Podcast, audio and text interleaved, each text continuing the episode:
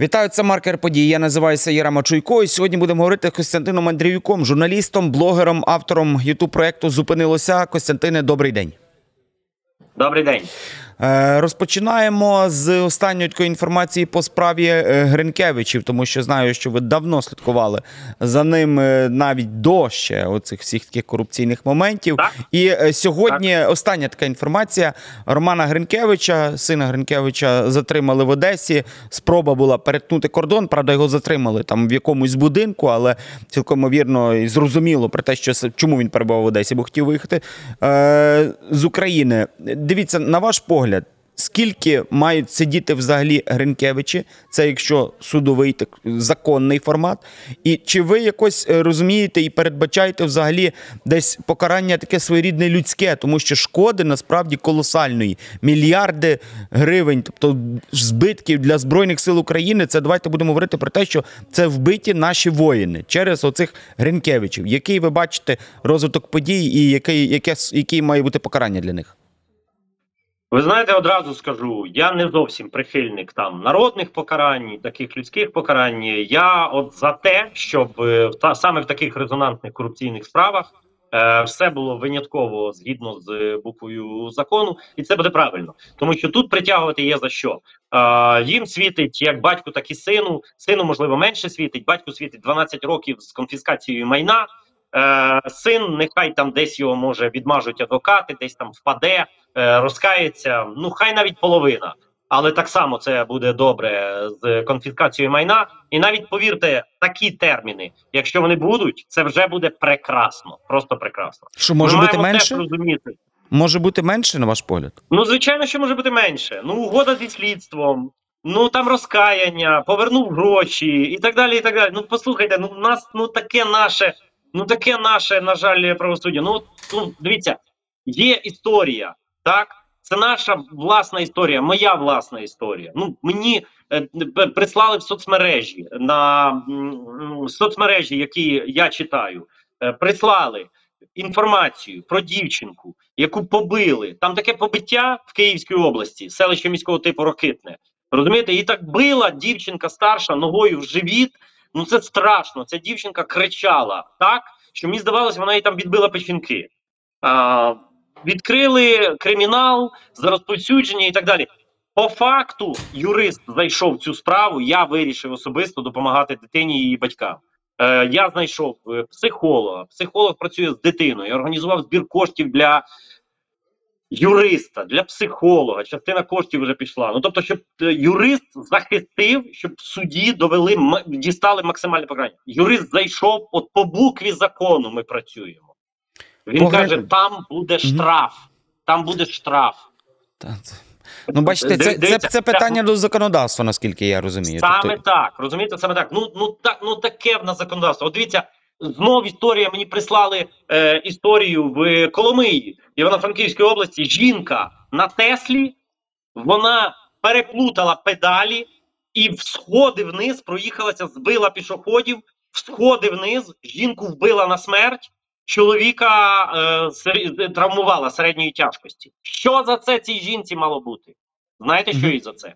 Один рік умовно Ну, один рік умовно, і їй повернули автівку, і через е, там, я не знаю, через рік вона сяде знову за кермо, буде їздити, тому що в нас таке законодавство.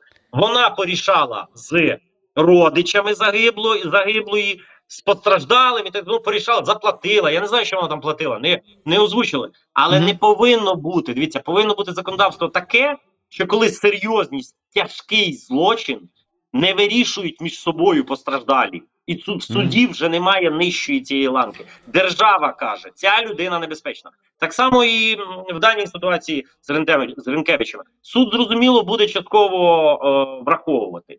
Е, зрозуміло, якісь речі буде враховувати. Але повірте, якщо їх посадять навіть на ті самі 6 років, навіть хай там з 12 батькові е, знизять до 8, повірте, це вже буде велетенська перемога. І якщо заберуть е, назад ці кошти. Ситуація, знаєте, жахлива з Гринкевичами. Вона полягає в тому. Е, от я часто, та, як знаєте, як температура по палаті, Мгм. спілкуюся з батьма людьми, з різноманітними, простими, непростими, складнішими, розумнішими, угу. не в образу комусь сказано. е, не називаючи прізвищ. І я людям багатьом розповідав, як тільки ця, ця історія вона ще не вийшла на високий рівень, так, на медійній. Угу. І я розповідаю людям, я кажу, вкрали мільярд. Потім ніхто не, починаю перекалькульовувати, кажу, по долару 37 приблизно, це 27 мільйонів доларів. А ніхто не вірить. Їх ні, ні, їх це не дивує. Їх це не дивує. Дивіться, люди кажуть, так, так, так. Що це означає? Це означає в нас в Україні люди, вони настільки звикли до корупції, їх це не чіпляє. Оце найжахливіше. Давайте, давайте ще дуже важливий момент, я скажу. Ми говоримо про Гринкевичів. Так ось, Гринкевичі. Хто ж допомагав їм вигравати ці тендери? Хто ж допомагав їм це все поставляти? Хто допомагав їм підписувати? Хто допомагав їм це все оформляти? Поки ці особи Ми не хочемо сказати, вони самі. Ми хочемо Ну, сказати, вони самі це все зробили. Ні. У мене є інформація достеменна. Вони це зробили в змові з топ-посадовцями Міністерства оборони України. Люди, в яких звання, люди, які давали присягу на вірність народу України. Хто ці люди? Розумієте? І цих людей немає, вони ніде не відсвічуються. Всіх же ату Гринкевичі, ату їх. Так, ми їх всіх бачимо. Де Дивіться, ці люди? Тепер виходить, що, виходить так, що оці люди, чиновники, так, вони зацікавлені в те, щоб Гринкевичі не говорили. От наскільки я розумію, так? Навіть в судовому засіданні, щоб судове засідання швидко відбулося, і щоб вони просто все не розказували. Бо ті факти, що ви кажете, це ж люди насправді, Костянтине, люди все розуміють, що це не лише Гринкевичі тут підв'язані. Я вам дам ексклюзивну інформацію. Так, слухаємо. Я дам вам ексклюзивну інформацію. Ця справа на контролі, на особистому контролі в офісі президента. Я сподіваюся, що не лише Гринкевичі будуть притягнуті, тому що далі вже буде справа техніки їх притягувати. Я дуже сподіваюся, в нас же є новий міністр Умеров. Я не буду зараз на нього валити. Я розумію, він зайшов, а там корупційна машина. Розумієте, там гідра е, ціла корупційна. Тому я дуже сподіваюся, що також будуть ці чиновники притягнуті, і щоб ми їх бачили на лаві підсудних. І я коли робив відео, я почав з того, що ми пережили. Україна побачила яйця по 17 гривень. Що було після цього? Я побачив штук 5 інтерв'ю Резнікова. Він сміявся в цих інтерв'ю. Він сміявся. Він каже, Серйозно «А, не сприймає». Це неправда, Ну. це не так, це ні, такого не було. Далі Резніков через півроку тиском неймовірним Резніков подає відставку. Йому аплодують Верховній Раді. Далі гримає наступний скандал з куртками. Літні куртки, які при перетині в Україну раптом стають зимовими. Знаєте, що мене вразило? Неймовірно вразило. От журналіст один, я не пам'ятаю вже хто, він в соцмережах взяв фотографію, де Резніков е, е, прийшов ці куртки і підписав. І він правильно підписав. Абсолютно. Він каже: ви можете уявити міністра оборони країни, яка повномасштабно воює вже півтора роки проти окупанта, а він в цей момент, замість того, щоб керувати обороною країни, він приходить до журналістів і важить куртки. Міністр оборони України важить куртки. То в мене якесь таке відчуття на злодієві шапка горить. Ну, приказка Так, така приходить. од- однозначно. Ну, чому міністр не при рядового при... прийшли з Міністерства оборони, взяв з вас, хочете ви відреагувати? Так, якщо там нема корупції, та ви навіть реагувати не будете на це. Ну, це Спершу ви... вони погрожували Мгм. журналісту Ніколову, СБУ. Мгм. Розумієте, потім СБУ вже не, не виявилося СБУ. Потім їм вдалося від, від, відмазуватися за яйця по 17 гривень. Ну як? Ну, ви знаєте, ви якраз сказали приказку, я б хотів доповнити ще одну приказку: рука руку миє. І так це все виглядає насправді. Ще один хотів вектор по справі Гринкевича обговорити з вами, бо якби не журналісти, насправді. Якби не ви, тобто блогер, і інші медійні люди, е, ткач, які цим займалися, то насправді так виглядає, що ніхто би і не дізнався. То в мене є питання: ДБР, поліція, СБУ, де вони? Де ці всі структури? Чому насправді за це все відповідають лише медіа? І не вперше вже. Якби не медіа, якби не журналісти, то ніхто би і не знав про цей мільярдів цих Гринкевичів, і вони б виїхали і все. Ну насправді, е, ви знаєте, тут я не можу знаєте конкретно так. От я я, я вам скажу, зійде, я зійдуся на такій золотій серединці. Е, Вперше про це почали писати е, два журналіста, е, коли воно ще не стало дуже сильно медійним. Першим про це написав Євген Плінський, в своєму телеграмі, Фейсбуці, в соцмережах. Е, потім про це почав потім про це почав говорити я. Ну, розумієте, в мене ну не, не, немає такого майданчика велетенського. Хоча Мгм. насправді я знаю, що там за мною, за моєю діяльністю стежать дуже багато редакторів по всій Україні, ЗМІ і так далі. і так далі. Але воно не вийшло на якийсь рівень. Але цю, але, але про цю справу регулярно писали. Далі почали писати ЗМІ і так далі, і так далі, і так далі. І тут можна сказати, певною мірою пощастило. Я, я вважаю, що це правильна справа, але ми бачимо, що медійність вирішує. Тобто цю справу виніс на загальнонаціональний рівень одна людина, Ігор Лаченков, Лачин, так? В якого так. 1,3 мільйона підписників в Телеграмі і 612 тисяч підписників в Інстаграмі. Парадокс. І от він почав я, на цих я просто ви задали якраз про Лачина, я просто зразу усміхнувся, бо вони хотіли на нього позиватися ще в суд. Ну вже нема зараз кому. Ну хто вже зараз буде позиватися? Ні, можуть, можуть, чого можуть юристи, Ну але дається справді юристам, юристи. журналісти, блогери, вони от рушійна сила. На жаль, ну Саме на жаль, я бо тому що вони я скажу вам правоохоронці. таке. Я, я вже давно зрозумів. От наразі в Україні це ще велетенське щастя. І це справді велетенське щастя, що ну, ну неймовірно нас вирізняє від Росії, від тієї ж Росії, на жаль, що доводиться з цим порівнювати, але, але тим не менше, наше завдання максимально відділитися від Росії, максимально далеко. А, я чому це, це кажу саме Росії? Відрізняємося від Росії, тому що в нас в нас реально, на жаль, працює криво, погано або взагалі не працює ні суди, ні поліція, ні правоохоронні органи, ні система, нічого, ні, ні стягнення, ні покарання. У нас працює одна єдина річ: громадський розголос. Так.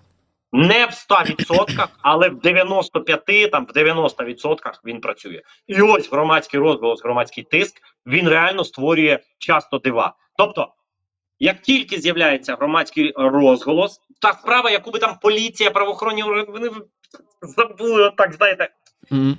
Все, давайте якось воно там забулося і зам'ялося.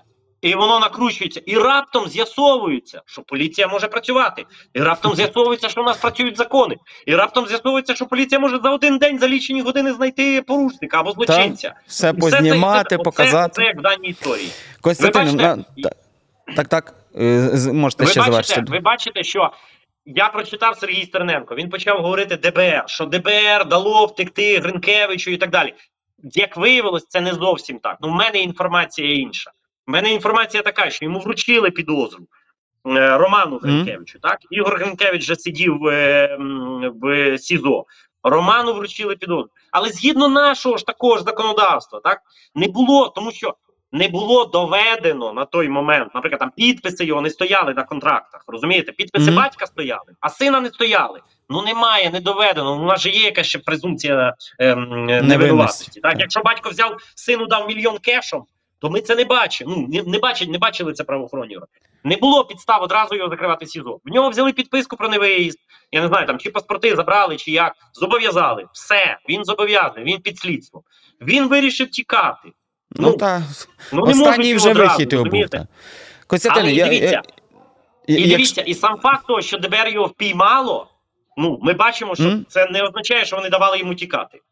Константин, е, з вашого дозволу, десь візьмемо такий тайм-аут у нашій десь е, гарячій такій розмові. І я знаю про те, що от ваш ресурс, і ви знаєте дуже багато таких цікавих каламбурних історій з Кацапії. От, наприклад, десь що ви з останнього побачили цікавого, або десь, ну, наприклад, до прикладу, назву те, що можна було і у вас на вашому е, телеграм-ресурсі побачити, як е, провідник відкривав двері, там як двері замерзли е, у вагоні. Так. Що ще ви цікавого такого з останнього, щоб десь певний такий тайм-аут до нашої наступної теми розмови? Та тайм-аут, знаєте, тайм-аут е, такий, що е, це насправді неймовірно вражає ця нація рабів. І це, і це справді раби, які мерзнуть по всій Росії, в яких в хатах, в квартирах 6 градусів тепла. Вони палять вогнища на вулицях, і вони записують повідомлення Цар Путін. Спасибо, Путін. Помоги, тому що боярі, боярі ослушались. Ну тобто, ви уявляєте, в них немає мислення. Що змі... Але вони за СВО. Вони будуть Ну. мерзнути, вони будуть вмирати, вони можуть не виносити трупи з квартир. Але СВО має тривати, тому що ми за е, нові землі за освобождення Родини.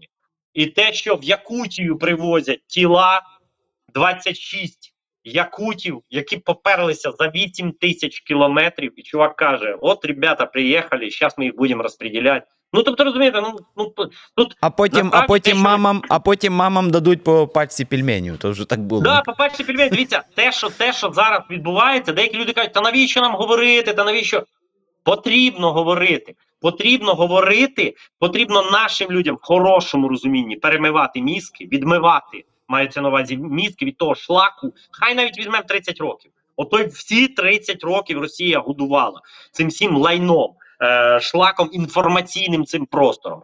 Потрібно відмивати людям мізки для того, щоб в ідеалі це має бути так ніякої російської мови в Україні. Ну тобто її, її не повинно бути, вона має бути витискатися максимально.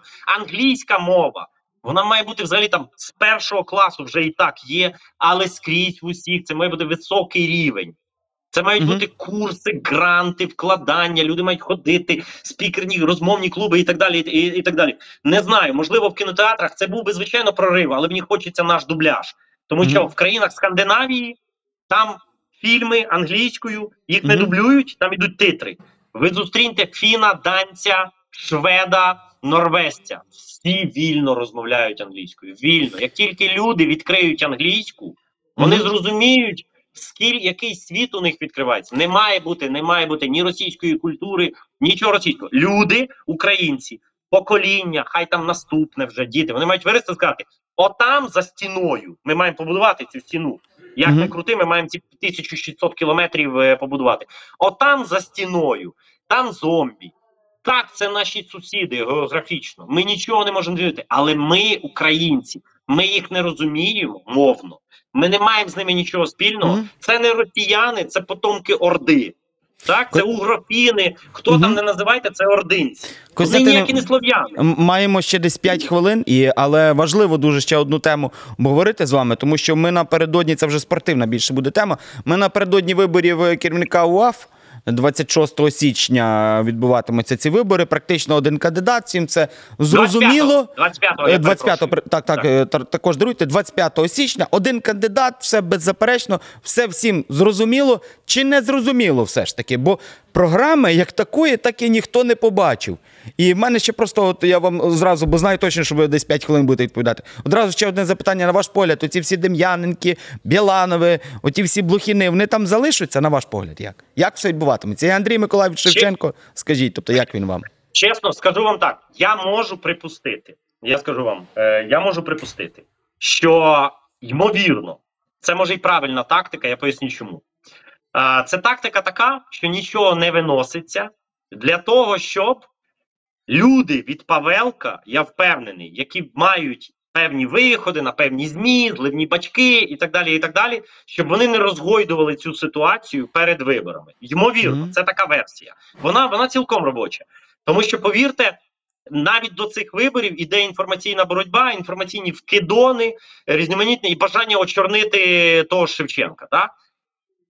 Я скажу таке, що за той час, коли Павелко прийшов до влади, а прийшов він 6 березня 2015 року, ось уже практично 9 років. Мгм. Він е, при владі без, без двох місяців, е, без півтора місяця, 9 років е, при владі футбольній. Він за цей час він так узурпував футбольну владу.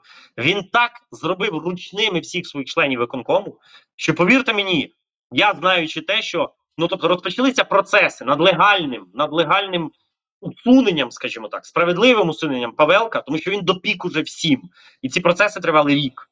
Я не буду вдаватися. Уявіть собі, рік. Мгм. Він настільки узурпував е, все. Тобто, щоб висловити, щоб зібрати, дивіться, його може звільнити. Його не може звільнити ні президент, ні прем'єр-міністр. Його не може звільнити суд, не конституційний, тому що це футбольна складова. Його може звільнити тільки футбольний виконком, футбольні люди, футбольні асоціації, колективні члени і члени виконкому. І от для того, щоб зібрати позачерговий конгрес, уявіть собі, це він прописав, він змінив Ага. статут Павел в 17-му році. Потрібно було зібрати три четверті голосів. Ви вдумайтесь, це, це дико багато. Тобто, Так. якщо є 40 членів виконкому, потрібно зібрати 30. А дехто з них, вони а дехто з них уже. А, а дехто з них вже і свідомо не думає. Ну так насправді. Звісно, ну це люди пригодовані. Дивіться, він роками їх пригодовував. Тому зараз я даю, скажімо так, карбланш та Андрію Шевченку. Я дуже на це сподіваюся. Так, програма є, я впевнений. Він прийде, зробить. Я сподіваюся, в нього буде команда. Однозначно.